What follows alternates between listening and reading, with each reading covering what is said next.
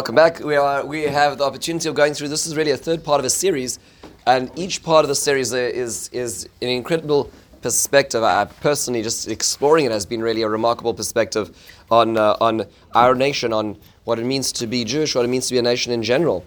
So today's topic is ingredients of nationhood. We're going through the parashas of Shmois, Vayera Boy uh, uh, uh, V'Shalach, what it means to be a nation. So this this week we talk about the notion of empathy.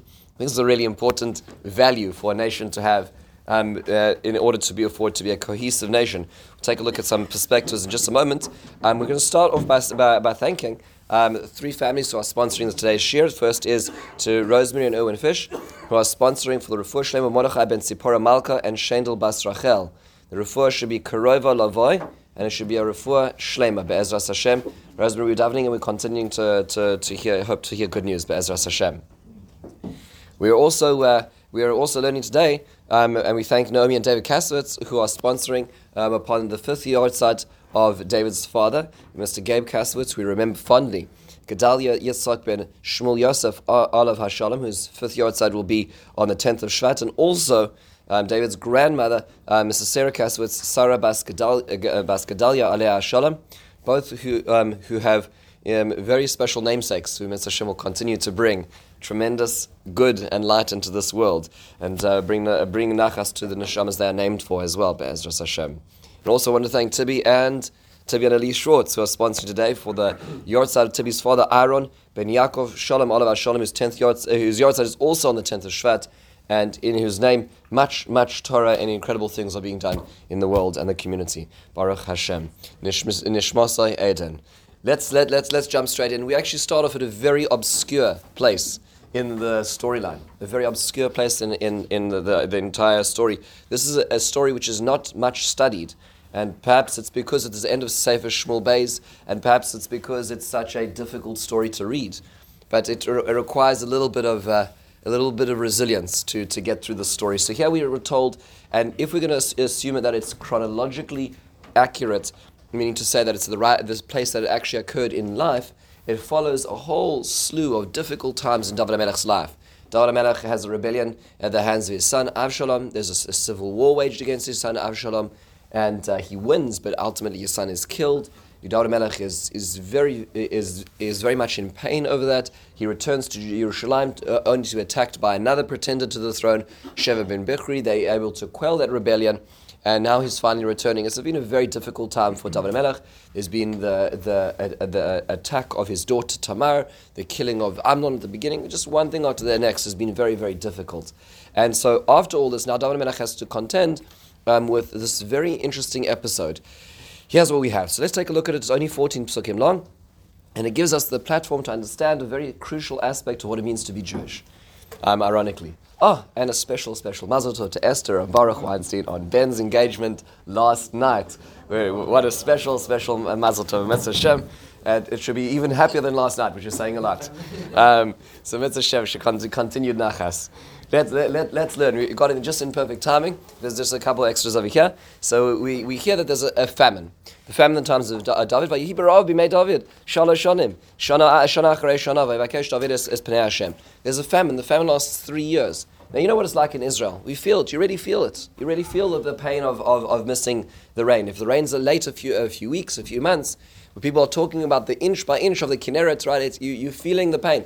Imagine three years there's just not been rain. Agriculture, it's an agricultural society, everything's suffering. And so he turns to Hashem. Vayomer Hashem um, el Shaul vel beis adamim al asher emis There's a castigation against you because of Shaul HaMelech, because of the house of blood that he killed the Gibeonites. Vayikra Melech leGivonim, Vayomer Alehem. So you call these call these Givonites.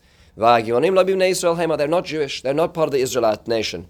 Kim yeser emori u'bnei Yisrael nishbu lahem vayivakesh ol ha'kosam bekanosa b'nei Yisrael b'Abi So um, they were not. They had a, a, an oath of protection, and yet they were they were killed by Shaul when protecting the house of Israel and Judea.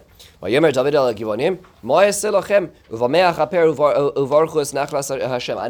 that somehow something's not right. So we need to fix it. You need to tell me how I can fix this so that we can have rain again. Um, they're, they're hard dealers. So listen to this. No amount of money is going to fix the problem. We don't ask for the for the, life of any Jew, any any Israelite. So what can I possibly give to you? Nishmadnu mi'isyatzei b'chol Yisrael. There was one person who hurt us, who decimated us, who killed us, and who's that? And that is Yutan lanu shivas anashim ibanav. Give us seven of the children of Shaul that we can hang them, because ultimately it is him who caused us so much terrible pain. The king says, I will deliver them. ויחמול על המלך על מפיבושס בן יונתן בן שאול על שבועס השמה שבן יוסם בן דוד ובן יונתן בן שאול. So he saves Mephibosheth, the son of Yonatan, who had a very close relationship. He, he spares Mephibosheth. Remember, Mephibosheth um, is physically challenged. Remember, he's eating off David HaMelech's table. He, he spares him. However, ויקח המלך את שני בני רצפה, בסיה אשר ידע לשאול, um, אס ארמוני, ואס מפיבושס, אס חמשס, בס מיכל, בס שאול, אשר ידע ליעדריאל בן הברזילי מהחורסי He takes two children of Ritzpah, five children of Michal. It's not actually Michal because Michal was his wife. refers to as the Mepharshim understand as Meirave, as we'll see later on in the Psukim. That's, um, that's Shaul's other daughter. So he takes two and five of the children, he hands them over. They hang, they hang them, they kill them. ויפלו שבעתם יחד, והם הומסו במי קציר בראשונים, um, Betchilas Katsir Sorim, and I killed at the beginning of the harvest season. Vatikach Ritzpah, by son. This is terrible. This is tragic scene. This, this image. And Ritzpah, who's the mother of uh, the two of these children. Vazaya is a sak el la el atzur. She takes a sackcloth and she spreads it across the rock. Mitchilas katsir ad nitach maim aleihem min hashamayim v'lo nosna oif hashamayim lo nuach And she chases away any of the birds or the animals to touch the bodies of her, of her children. Well, you got a David es asher story. ritzpa basaya pilegesh and He hears about what happens um, with with the ritzpa. It's a long story. Who she is, why? It's there's a lot of background to who she is. Vayelech David vayikach es atzmos ves atzmos Yonatan bale yovesh gilad asher uh, uh, gonvu merachov beis shan asher sham uh, es be'gilboa. If you remember that Shaul and Yonatan were killed in battle, and the Pilishtim had taken their bodies and hung them from the ramparts of Beis Shan, which is a Philistine city, then the people of Yavesh Gilad, who had a close relationship there with the children of Bnei Ephraim, on the Tron children went and, and a, in, a, in, a, in a night mission went and removed the bodies of Shaul and Yonatan and, and buried them in Transjordan. David Melech now reinterred them in the appropriate place. Vayal misham es atzmos Shaul ves atzmos Yonatan benoi vayasvu es atzmos amul He took he took the, their bodies and the bodies of the children of Shaul vayikbaru es atzmos Shaul Yonatan benoi ba'eretz uh, binyamin betzela bekere kish aviv and he buries them in their ancestral burial ground. This is the end of the story. And what happens is is that Hashem allows the, the famine to end and everything goes back to, to, to regular. It's a, it's, a, it's a shocking story. It's a sad, it's a terribly sad story. A lot of, lot of things to think about here. Um, without, without getting too involved, because there's not a Tanakh shiur right now, but it is worthwhile noting just a few interesting pieces. Rav Amnon Bazak has a very beautiful perspective on this. He says that if you notice that there's a, there seems to be a, a, a theme of the word shavua and shiva. You notice that? There's seven children, and there's, the, there's an oath. There's a few oaths that are going, are going around. Let's just go backwards for a second, who they are and why we got to this situation. When the nation of Israel arrived in the land of Israel, they were told, according to the, the well, classical approach, that they have to obliterate all the seven nations. However, the generally, uh, generally understood approach is they have to bid for peace first. They can't just come in and kill everybody. They have to say, on our terms, meaning to say, if you want to make peace with us, you can make peace, but you have to renounce your paganism, and you have to, and, and, and you're going to have to pay taxes. That's the way it works. Um, so it turns out that there was one nation. Um, it seems that although they described as the Emorite, which is the an umbrella term, they seem to be part of the Chivi, um, the Chivites, and they hear about the nation of Israel coming in. They hear about the, the, the unbelievable battles at Jericho and Ha'ai, and they say, oh, we're, we're not in for this. So what do they do is they make this, there's this whole subterfuge. They dress themselves up as if they're from far away. They pretend that they've traveled in from Africa, and they say, we're this faraway nation, make, make, an oath that you won't hurt us. So without looking too much into credentials, you see in those days, the, the social media port, uh, uh, um, profiles were harder to access, right? You couldn't just work out where they were recently with their kids on vacation. So it's harder to see who they were. So they took them at their story. They saw that they saw that they had these, you know, the worn out shoes, broken broken pieces of bread in, in, in their in their uh, um, in their satchels, and they said, they said, you know what, we'll make an oath, we'll, we'll, we'll look after you. Then suddenly word comes out that they actually, they're from just over, from over the hill, right? They're actually a Canaanite nation. They're one of the Canaanite nations, a very powerful city, and, uh, and they already made the oath, so what do you do now? It's under false pretenses. They didn't understand who they really were. But Yehoshua says, nonetheless, we will honor the oath of Hashem. We made it with Hashem's name as a whole nation. We will honor it and we will make you, because of your, um, your dishonesty with us, we will, we, we will make you in society water drawers and wood, wood hewers. Right? So they're going to be a subservient part of the nation, but we're going to uh, protect you. It's interesting well, to note. You have to honor it. It was through subterfuge. Why? You have no uh, reason to honor that Good question. It's a really good question. So it seems that when you use the name of Hashem and a nation uses the name of Hashem, there's, there's a, a, great gravity to that. It's, it's, it's not, taken, not taken lightly. And the Gibeonites were apply, playing on that. They knew that it would be discovered. They, they, they were playing on, they were hoping on this. And Yehoshua honors that, on, he honors that Shavua. And he protects them. So much so, just in case you, you, you, want to follow up on the story, you move into the later chapters. Just after this in Sefer Yehoshua, what happens is, is that the king of Jerusalem says, This is nonsense. Givon was a big city. Givon had a lot of had a lot of warriors. This was not nonsense. They go into attack Givon, right? Because they say we're going to obliterate these turncoats. And then Israel comes to their aid and actually defends them and fights an alliance of five kings. There's a very remarkable battle that takes place after that. But Israel actually honors that Shua not just by not killing them, but actually by protecting them. Right, so there's an internal warfare in Israel because of this. Fast forward many years, now we now we have this, this whole situation of the Givonites, and apparently Shaul has treated them badly. Why? Hard to know. But it's interesting here that, that what happens is it seems that Shaul, for whatever reason, Shaul may have good reasons as to why it was that he maimed them, but he was not so respectful of the same Shavua. Isn't that interesting? And seven of his children, Shiva of his children, were taken back. It's interesting in Shaul's life in general. Shavua is a complicated issue in Shaul's life. For instance, he, he says that whoever tastes, tastes food on the day that he's going into battle, the Philistines will die. Who tastes uh, uh food on that day? Yonatan, his own son. He says Yonatan should die because he says this is a Shavua. And the people say, no, no, no, no. It's Yonatan, his son. It was a mistake. He didn't know. He, he was the one who won the battle. Then later on, he says, Ashua, I'm not going to kill David. But then what does he do the next day? He throws a spear at him at the wall. So his relationship to Ashua is complex. Shaul's relationship to Ashua is somewhat complex. Whereas David Melech, if you sort of put him at the other end of the spectrum, is a person when he, when he swore to Shimi ben Gera, and he says that although you cursed me, a terrible curse, I'm not going to kill you, he didn't kill him. At the end of his life, he told Shlomo, this is what happened, I can't do it. Maybe you should be clever. There, but later on, when he, when he made a shvur to whom? To Yonatan, I'm going to make sure that I'm going to look after you and your children. Right here, as he's honoring the shvur, essentially a protection of the Givonites, he's also honoring the shvur he has to Yonatan. So there's a, the, the David Melech seems to be very, very respectful of Shua. Shaul Melech in general seems to ha- have mixed relationships with the commitment that was made through a Shua. And this seems to be sort of coming to a fore in this in this story right here. But that's that's sort of a, a broader theme to think about um, as well. Another broader thing to think about before we get to, to, the to the to the crux of the issue is, is that the Abarbanel says that perhaps the reason why this actually comes chronologically at this point in time is David Melech has suffered immensely in his life. David Melech has suffered. In fact, his, his wives and his children have suffered. Why? Because of a sin that he committed. Because of a sin that he committed. The Bathsheba incident is Shmuel, uh, Shmuel Beis Perik Yud Aleph, and every interleading chapter up to now, up to Chaf Aleph, has been suffering for David Melech in his life, in some, some quarter of his life or not. And David Melech has the rightful question, says Zabar Benel, why should they suffer? So Hashem says, let me tell you something. Shaul's action has an impact on his children. And it has an impact, by the way, this is a 40 year interlude. 40 years later, the children, children are still held culpable for, for that sin. He says, yeah, you should understand that his action was against a Yisrael even an Israel, a non-Israelite nation. You, who sinned against an Israelite, how much more so? So part of it is, is a response to David Melech's own theological questions as well. Abi.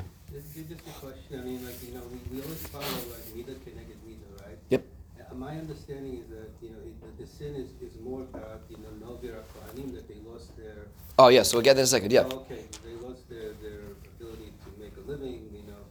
How is that Mida connected Mida, you know, like to take his, the death of, you know, the children? Good, yes, there's, there is more, there is more to this than the Misa. Let's, let's jump straight into the Gemara, because now we read the text. Now let's read the subtext, right? So, so Chazal provide us a little bit of the background to this. Yes, Chaya. Quickly. Maybe it also goes back to what you said during in in uh, Aliyah Yomi with, with the Gavia and oh, good. him, that it goes back to a way earlier. Shua. Interesting.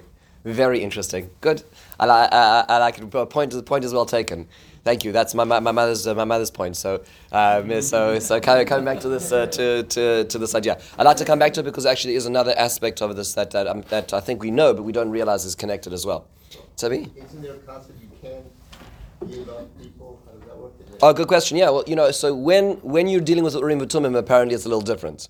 Meaning, say, he- the, the, the, we'll see in a second, this seems to be like Hashem was articulating that this was the solution. It wasn't David Melech saying, I'm going to, and this is, no, no, no. This, this seems to be Al Pi Hashem, which is what makes it much more uh, intense as well. Let's, let's take a look at the background. This is a famous Gemara in Yevamos. The Gemara tells us a very important lesson that's learned from this, but it also gives us the subtext and context for the story. So we shift forward into source 3, where the Gemara tells us, um, uh, starting on Ein Chesam Beis, going into Ein Ches Ein Tesman Aleph, Omer Rav Chana bar Adon Nisinim, David Alem Shenemar, Vayikra Legivonim, Vayomer Alehem Hagivonim, Hema.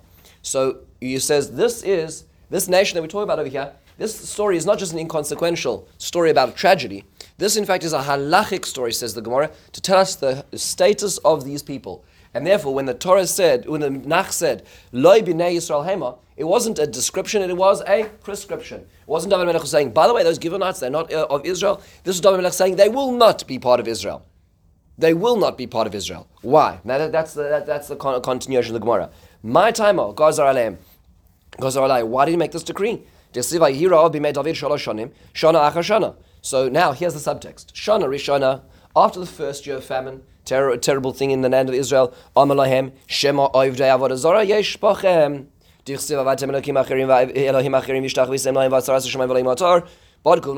said, I read Kriyashma every day, right? And if we don't serve Hashem, then uh, and we serve a pagan deity, then there's not going to be rain, right? So he says, okay. Says anybody serving Avodah Zarah, he, he does a thorough research, sends out the police forces, checks intelligence, let's taps the lands, no Avodah Zarah.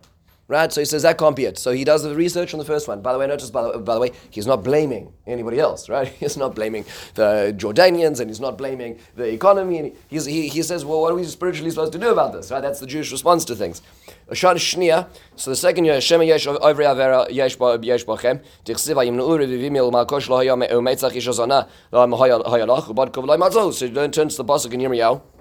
By the way, Yirmiyahu not written this yet, but the concept was certainly around, right? That, uh, that maybe this perhaps relates to immorality in society. Maybe that's why we're not getting rain. And he say, found that society was acting in an immoral way. Shlish is the third year. Maybe there are those who make uh, pledges in, in public for noisnim, and they don't give it. Phew, this is very heavy, folks. Very heavy. Um, um. So it talks about, this is again over here as a pasuk in, in, in, in Mishle, where it talks about a person who makes a, pra- a praise. Um, um, ish misalel b'matas sheker, a person who's getting uh, we'll call it glory from a false promise, right? So people say that they're going to do things and it doesn't really happen. By the way, I'm hoping that this is moving in the anticlimactic sense, meaning to say David Melech is looking for more and more, we'll call it lesser known averos, so to speak. But nonetheless, he still can't find that. So he says there's something's going on, there's something wrong in society, and it seems that society is all right. So what's happening here? So Omar, "Ein hadavar ela tolo ela it can't be about society, it must be something that I need to fix, says David Melech. That's very unusual to hear a leader say. You will never hear this on Twitter. Never. okay?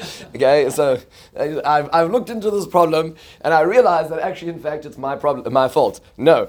Um, that has never happened. So he then searched out. So he searches, he speaks to the Urim V'Tumim. Notice he doesn't go to the Urim V'Tumim first. He first does the, he does, he does the, ne- the necessary inner work. Beis adamim asher hamis hagivonim el Shaul, sh- um, el Shaul shol nispad ka'alacha. So one thing he said, Hashem says, is you did not treat Shaul HaMelech properly. You didn't, you didn't give him a hesped. Now, by the way, David HaMelech did do a, hesped to him when he killed the person who murdered Shaul, who in, in his, in, in, uh, who was already in the process of dying. Um, but but then, and David HaMelech did give, a, a, but it wasn't enough. Which is why at the end of the whole episode, that's why David HaMelech goes and reinterrs Shaul, because he feels there was dis- a disservice to it. Well, based on asher hemis is a givonim. Where does this happen? So, Abi, as you said, on mitoch shehorag nov when Shaul HaMelech destroyed the city of Nov, which was the city of Kohanim, which is where the Mishkan was residing. It's as if he killed them. Because they were suppo- they're uh, uh, supplying more food and water to them. Now, just remember a, little bit of background. David Melech is now a refugee. He's running away from his father-in-law. Shaul HaMelech. Shaul HaMelech is trying to get David HaMelech at all costs. David HaMelech seeks refuge in Novi Kohanim, which is where the Mishkan is residing. That's why it's a city of Kohanim. And when he's there, he's praying to Hashem.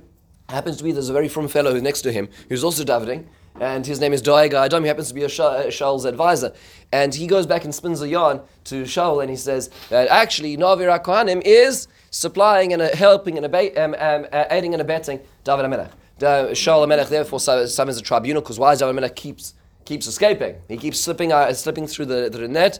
He and without giving uh, uh, Achimatzan the, the, the opportunity of a real defense, he, he sends Doeg in who sees us and they massacre. Can you imagine this? The city of Kohanim, the place where the Mishkan is, because David Melech, they supplied food for, for David Melech.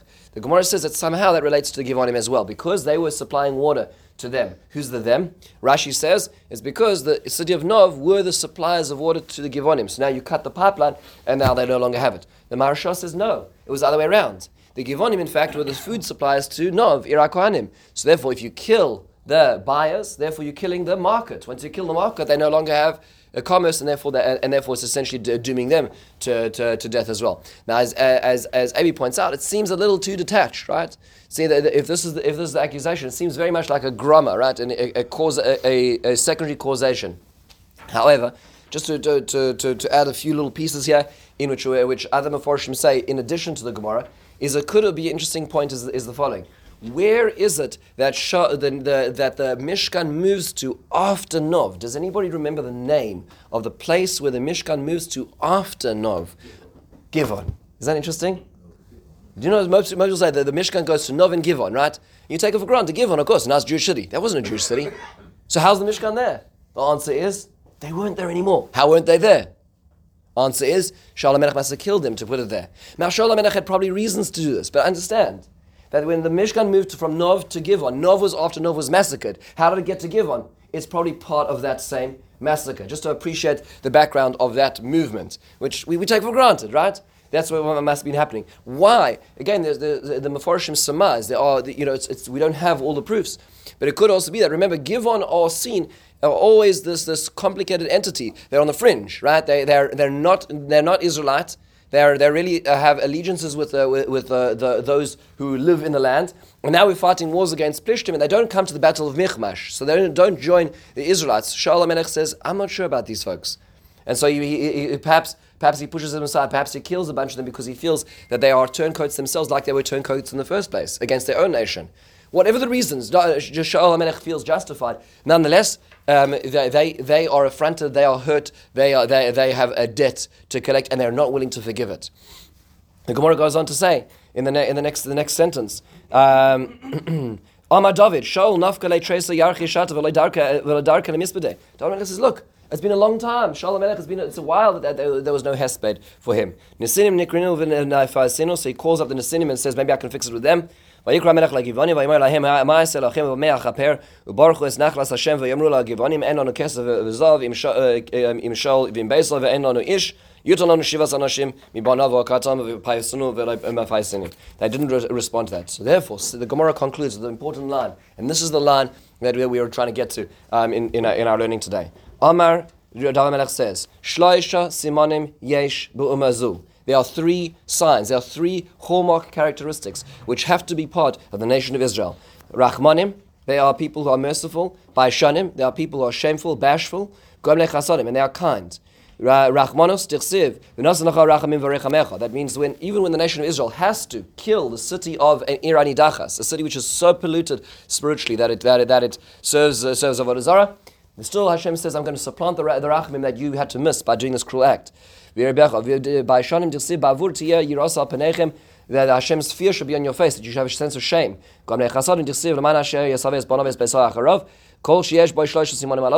Um, kol sheyesh boy says shlosh simonim alalu. Roy li dobek b'mazu. If you see a person and you don't know that they're Jewish, and you see that they have these they, these characteristics, you should check because perhaps they are in fact Jewish. That's what the Gemara says. That's how far it goes.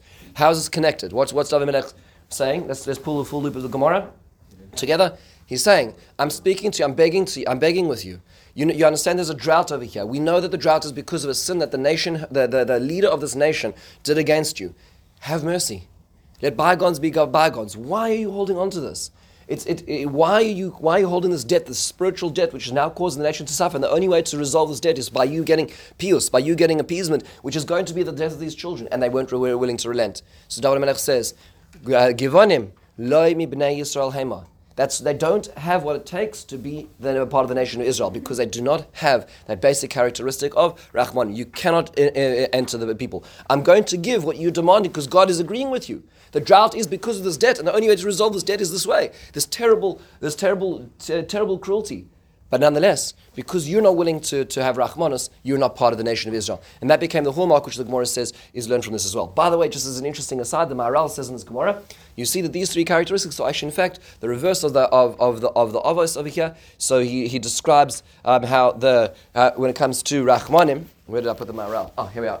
the Maharal says if you, uh, if you look at each of these, uh, each of these things, what, each one comes from one of the forefathers. Yaakov shemidosay minasa rachmim. We see that uh, that that uh, kel shaka rachmim. So uh, that that he that Yaakov's idea, Yaakov's characteristic was that of mercy, as Hashem was, was pro- promised to give him mercy. Yitzchak Yira, which is Busha, which is shame, and yeah, and Avram Avinu Geminas Chasadim, which means to say that each of these characteristics are inherited from one, one of the patriarchs in their own way. And, uh, and what's being said over here is that if you lack them, then perhaps it's, uh, it's, uh, you're, you're missing something in this nation. So much so that David Melech says, or that, that, that if you see a person who doesn't seem to be Jewish but has these midos, then you should check and say maybe Let's look into, the, the, the, genealogy. Let's see if we can find their, their, their, uh, their characteristics, of perhaps they're part of the nation of Israel as well. Um, it, is, it is worthwhile noting that, um, okay, so we'll, we'll, we'll, we'll stop here. So now let's take, let's take it one step further. So, how far does this go? Is this just an idea or is this actually practical?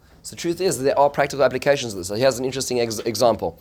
The Gemara tells us in, in, in Beitza, Daf Lamed Beis Beis, the Gemara says a, re- a remarkable story.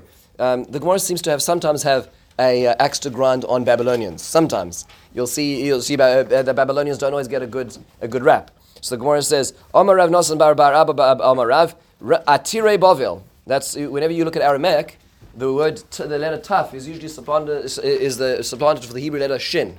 So Atire Bavel means Ashire Bavel. Those who are the riches, rich men of Bavel. Yarde Gehinam. They are going to the netherworld after this life. Kiha de Shabtai Bar Marinos. Like that fellow whose name was Shabtai Bar Marinos. Not a, not, not a good fellow. Why Ikla Lebavel? Barminayo Iska? Sorry, so uh, sorry, uh, they, that that Shabtai Bar Marinos came to Bavel and he requested help of the Babylonians. So it's not it's not about him; it's about the people he spoke to. He came to the city and he said, "Can you give me a, can you give me a job?" They said, "No." They said, "Can you at least give me money so I can have a, like a stipend, something to, to subsist on?" They said, "No." They weren't interested. Babylonian community weren't interested in helping him. Omar, erev rav. He says they must not be really Jewish. They, these people that, that, who are representative of the community in Babylon, probably not Jewish. Why? If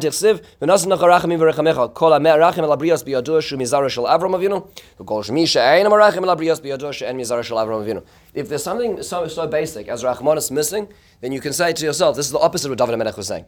David, David was saying, say, saying, ironically, is if you find somebody who's got these characteristics, check if they're Jewish. He is saying, if you see that they're lacking these characteristics, suspect that they're not Jewish. That's, that's, that's, that's how uh, important it is to, to this nation. So much so, the Rambam says in Hilchos Yisrael, when it comes to Shidduchim, the, the Rambam says in, in source 9, You don't have to suspect that a family is not Jewish. If there's no, there's no, we'll call red flags waving, and uh, you, you, say, you assume from family, family is a Shomer Torah you don't have to say, maybe, right? Rambam says every, it already starts with what's called a cheskas kashrus, that we assume that they are Jewish. Nonetheless, imra. If you see that two families just can't get themselves out of the trenches against each other, they're just fighting all the time, relentlessly. Or is a mishpacha uh, matzo. That's just uh, you know they keep fighting with everybody around them. It's an amazing thing. You know when when somebody says I have a problem with my, with my neighbor, and then they come and they say I have a problem with my other neighbor and I have a problem with my boss, and you realize that it wasn't the neighbor, and wasn't the neighbor, and wasn't the boss, right? It, it's, there's something else going on here, right? So you have that kind of family. A person who's very brazen, very difficult. not only is that just not a good idea because it's going to end up having it's going to be very hard to negotiate the wedding. Forget the, forget anything else afterwards in the apartment and anything else. But you, you have to worry. He says the Ramah of oh, Pastos means to say that there's something wrong here. Is a person who's always always criti- criticizing other people. There's a person who goes around, you know, disqualifying other people all the time, saying they're not really Jewish. That such a person themselves. You have to worry that maybe this person themselves. But Mumma Paisel is talking about their own things, right? So, and he goes on to, to say that, to, to, to all these ideas. And he's skipping a, a line. A person who's extremely brazen, a person who's cruel, a person who doesn't, he's not willing to be kind with other people. Maybe they're a Givani. Why Givani? Because that's the hallmark what David was dealing with in this in this particular story, says the Rambam. Shesimone. And that's what we learn from the Givanim. And therefore, if there's missing these things, one should be concerned not just because this is a difficult family to get involved with, but because these are hallmark characteristics what it means to be Jewish. Complicated arena today. We have enough reasons to, to, to have difficulty in Shidduchim. So I'm not sure how, how halakha this, uh, this is. But this is this is how, how far it goes. In fact, Rav, Rav Melamed in his Sefer Peninei Halakha says it goes further than that. Not only is it not only is it a, is a concern we're call it in the, the, the we'll call it the, the, the family tree. It's a it's an intellectual deficiency as well. So his example is in in, in the Likutim says in the source ten, when you learn Torah, it's not like you're learning physics, you know, biochemistry. You can be a very corrupt person and be an extremely good physicist, right? And we can name a few, right? So, so the, it's very possible to be a morally corrupt individual and to learn a lot of Torah, to learn a lot of uh, a lot of science. The Torah is the way of Hashem v'alkein. Loy hachonos matimois yashal lekolta karoi It's impossible to really accept to absorb it if you don't have the right emotional, intellectual preparation. What is preparation? That means being a moral person, being a person who's a good person. Adam she'enu metukam b'midosav lo yuchal lo'avin karois Torah Hashem. אגב, אחד הסבירים שמכל האומות דווקא עם ישראל נבחר מלקבלת התורה הוא העבודה המובחר בתלמוד שלושה סימנים יש באומה זו. So he says, the reason why this nation was chosen was because those are the prerequisite characteristics to be able to understand Hashem's Torah, because it wasn't just like getting the you know physics 303 lecture under the belt and, and getting a good pass in that exam. What it means is, in order to be able to understand this information, you need to have these these these uh, characteristics. That's how far it goes. Not just in terms of our genealogy, but in terms of our intellectual ability and emotional ability to be absorb, absorb the Torah. That's how far it goes. Remarkable, remarkable story. Let's trace it all the way backwards. So where does it come from? So the Maharal says it goes all the way back to the fathers, right? But I, I, would say that it goes back to our, the original story of how the nation, the nation unfolds. And that is the beginning of Sefer Shmos, where we hear this. We have a slave nation. We have these people in, uh, in Egypt. And, and we hear, hear about this the, this, the following incident. We hear about Moshe Rabbeinu, who's this complex character. He's got a little bit of Egyptian you know, culture. He's got a little bit of Hebrew culture. He has questions unanswered about who he is. And he goes out there and he sees, he goes out and then he sees the construction site. We're told in source, told, uh, in source 11,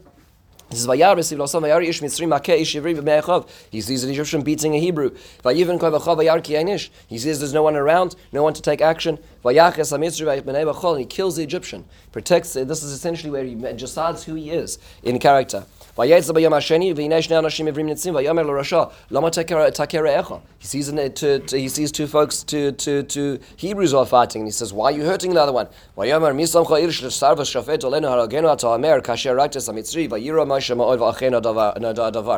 Remarkable thing I mentioned just a few weeks ago, just this is such a, a sad observation, is he has this moment where, you know, according to some of the Mepharshim, was this moment where Moshe Rabbeinu was looking inside of himself. And he says he looks this way at the Egyptian side of his character, and he looks to the Hebrew side of his character, and he says, Who am I? Who am I really? Who, who, who am I? And he sees he has not made any choices. He's been a, hedge such his whole life. And finally he decides, I'm going to kill the Egyptian inside me, essentially. Right? He's decided he's going to now become the Hebrew that he's always been had qualms about. And he, he you know, this starry-eyed, you know, uh, um, altruistic individual. He's now, he's now identified himself. And the next day he goes on to the construction site and he's, he says, I'm a Hebrew. Let me help you. And they said, who are you? Get it out of our Makom. You know, who are you? like, what are you talking about? Why are you trying to resolve our problems? So it's, it's such a sad moment in, in history where, where the Hebrew Hebrews are unwilling to, uh, to this, this newly minted Hebrew in his own psychological sense is, is being kicked out. But nonetheless, what's the hallmark of all of this? is, is, is he says. He says at the end of this, now I know, now I understand. So what does that mean? So some of the Farshim, the Daas Zekeinim says, he's an Adadavar was my murder yesterday, right? I just killed an Egyptian. He was a taskmaster. They're going to inquire after it. They're going to start looking for his fingerprints. Now they're going to see that it's related to me. So now I'm going to be uh, on the wanted sign. I'm out of here. That's what. That's what. That's what. Um, um, the basic understanding is. Says the Malbim, quoting Chazal, no, Davar means, and now I understand why it is that the nation of Israel are in Galus. Now I know why you, why, why you can't get out of this, because you keep fighting with each other and telling on each other. You don't have a sense of cohesion. You don't have a sense of care for one another. The only way to get out of this was for Moshe Rabbeinu to have the empathy for others. The reason they're not getting out of it is because they don't have that basic empathy for others. And that's where the two stories converge. Is this ability to be able to care for another person is the hallmark of what it means to be a free person. And missing it is therefore what, what, what uh, brings them back to, their, so to speak, their, their doomed misentitlement as well. That's why the Midrash Gada says in source 14, Vayar b'sivlosam. What does it mean that Moshe Rabbeinu saw their, their sufferings? He was crying with their work. Al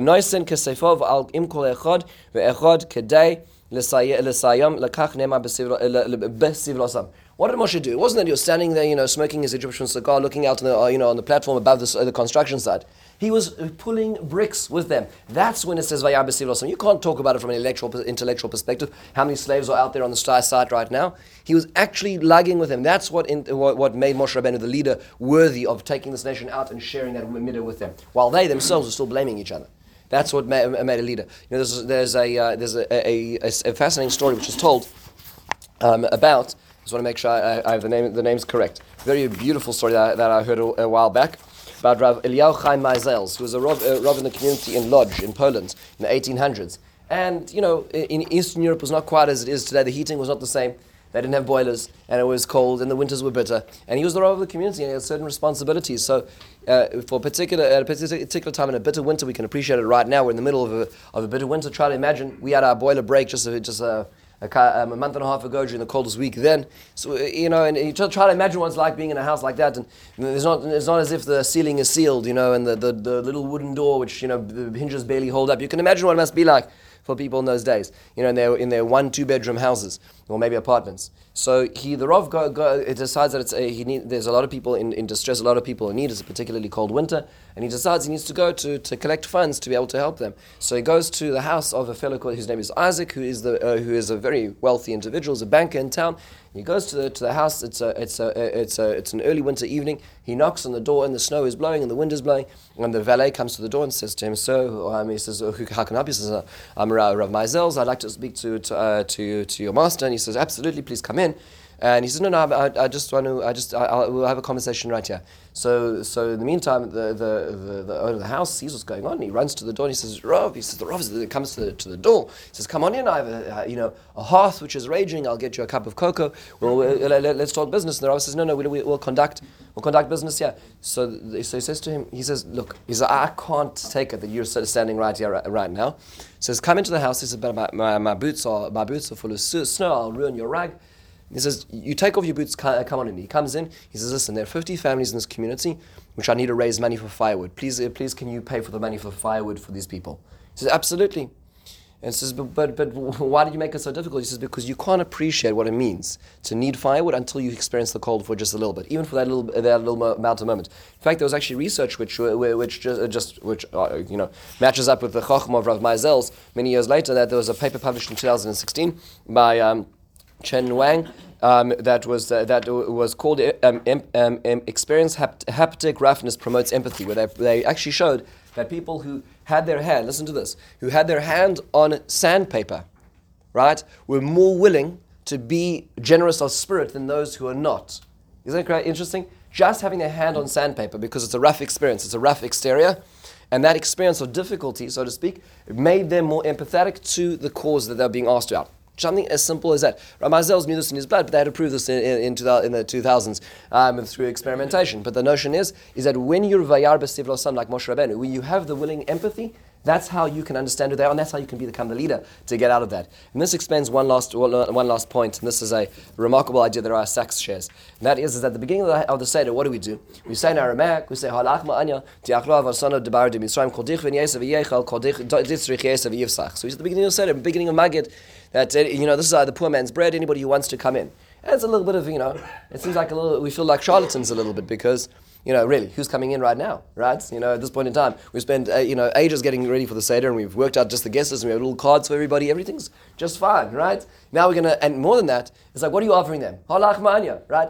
Not the not the chicken soup, not the canedla, right? Uh, I'm not no no insinuations on Gebrox here, folks. But uh, you know I'm saying you, you're not asking them. You're saying take the poor man's bread, take the broken bread. That's what you should be taking in. What kind of offer is that? Right, Sacks quotes right, Primo Levi. Primo Levi wrote a number of books on the Holocaust. He was a Holocaust survivor himself. Very hard books to read. One of his one of his uh, he uh, um, uh, one of one of the books he describes is called "If This Is a Man," and he talks about how when the when the Holocaust camps were uh, were liberated.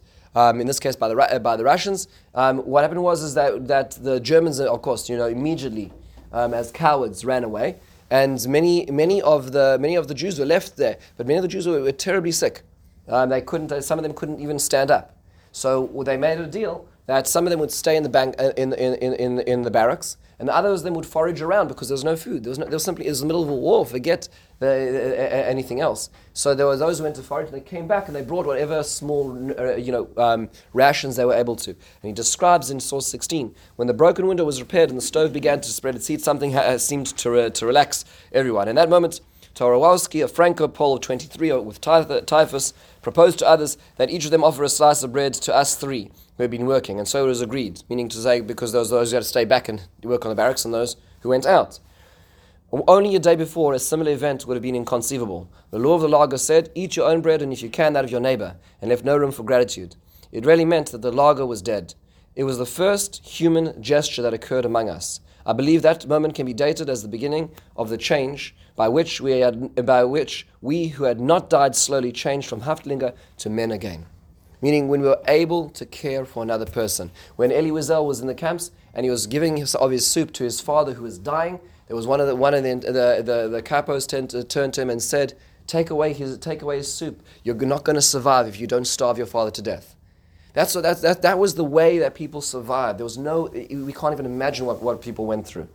Says, says, says Primo Levi, the first act of freedom was the ability to share the broken bread. And that's what we do at the Seder. Holach Ma'anya is the point in time where we reflect what does it mean to be free? What it means to be free is to share broken bread. Yes, it may not be anything. Yes, it may be inconsequential, but when we say we can share outwards, we, we care enough about other people. That is the hallmark of what it means to be free. And that's the hallmark it means to be, a, to, to be a part of the nation of Israel. Which is why it's so crucial that David Melech later on understood that and understood who were not part of it because of this as well. What a remarkable perspective. This, as opposed to the previous two ideas that we looked at. We looked at idea number one. Uh, Two, two weeks ago was the need for morality. A week ago, we looked at the idea of a shared story. Those universal concepts. This is actually a particularistic concept. And next week, in Hashem, we're going to get to one other particularistic concept, and that is the, the concept of resilience as, an, as part of the nation of Israel, which is, which is the foil to what we learned today. With this, we, co- we, we conclude, and there's obviously much more to talk about in this. Yes, Moish. If David would have arrived at this tripartite criteria of defining Am Yisrael, Hashem, Hashem, if he arrived at that sooner, would he still have been so quick to hand over the seven descendants of Shaul or not? I, I didn't follow the sequence well. So it's a, it's a good question. That's a good question. It seems, it seems that David Melech is saying that because I see that you're not willing to, that's why I will never in the future allow you to, Right, to so be it part of the nation. That rishus of their part for him to arrive at. That's Correct.